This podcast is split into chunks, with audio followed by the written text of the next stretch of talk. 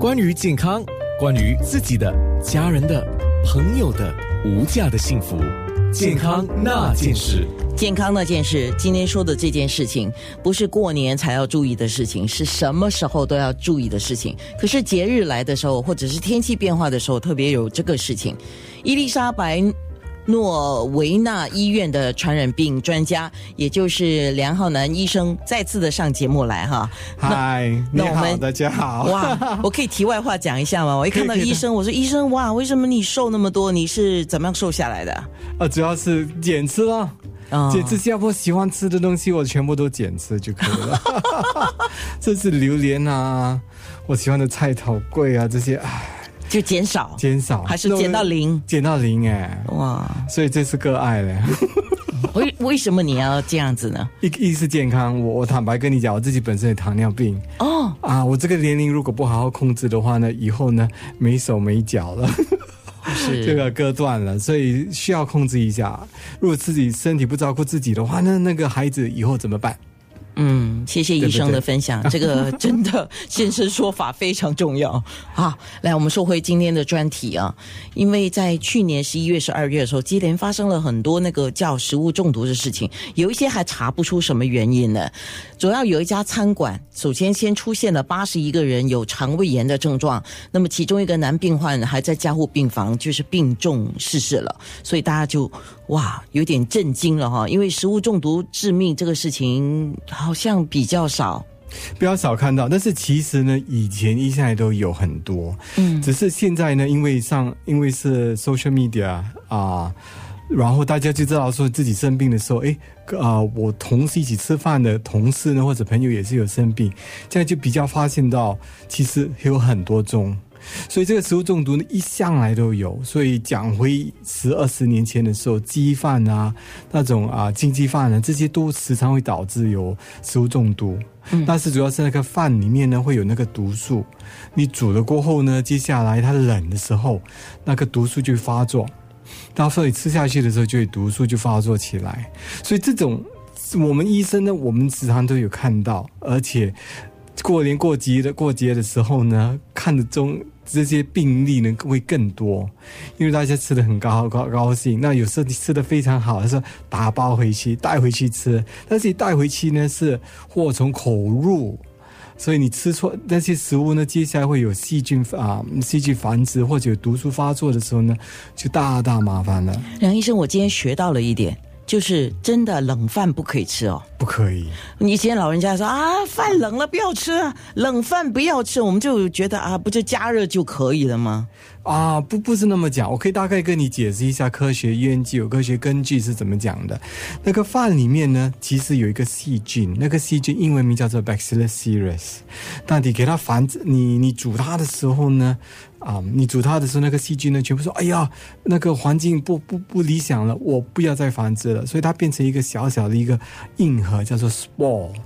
这个硬核的时候，你煮到一百度的时候呢，还是死不了。接下来那个那个温度下降的时候，你那个饭煮了吗？你就放在桌上嘛。跑到五十度、四十度到四十度、三十多度的时候呢，那个细菌说：“哇，外面有香喷喷的米，那个饭已经煮好了给我吃。”所以是繁殖在饭上面。它繁殖的时候呢，再加上它也会有毒素出来。哈，OK，那你说：“哎呀，那个饭冷了不要紧，我去弄烧了。弄烧的话呢，怎么办？”不行，因为的毒素呢，你把它弄烧到一百度呢，也没法子解毒。那你讲这个饭冷了就不要吃哦啊？多久叫冷了不可以吃？隔夜吗？隔夜饭？隔夜肯定是不行，你超过四个小时就不行。四个小时啊！如果你但是你要记得炒饭的话，早饭的好吃的话呢，是要用隔夜的饭才好吃，对不对？那怎么办呢？很简单，如果你要要好很好的炒饭的话呢，那个饭呢要变成一粒一粒，而且要比较干一点的。所以你到五十到四十度的时候呢，你就立即呢放进冰橱啊冰冰橱里面，嗯，不是冰箱冰橱，而且冰橱的时候你不可以放一大锅里面，而且把它弄为稍微比较扁一点，这样的话那个体啊温度呢可以降的比较快。如如果一大团一大碗里面中间呢，它肯定温度。医生，你讲的是那个 chiller 还是那个 frozen 的地方？chiller 就可以了啊。OK，你把它很快的把那个温度呢降到四度的时候呢，那个细菌就没有法子繁殖。OK，而且呢，那个呃 chiller 里面呢啊冰冰橱里面那个它比较干嘛。所以那个饭也是会干着。接下来你隔天的时候，你才冰厨拿出来。你现在讲的是炒饭呢？炒饭那就是非常好。就是你那个要做隔夜饭来炒饭的话，那个煮完饭也不要晾太久。你的意思是这样？不可以晾太久，晾太久之后细菌就会繁殖，就会毒素。那讲回这个去年十一月、十二月啊，这接连接二连三的，差不多就是在这个很短，算是一个很短的时间里面。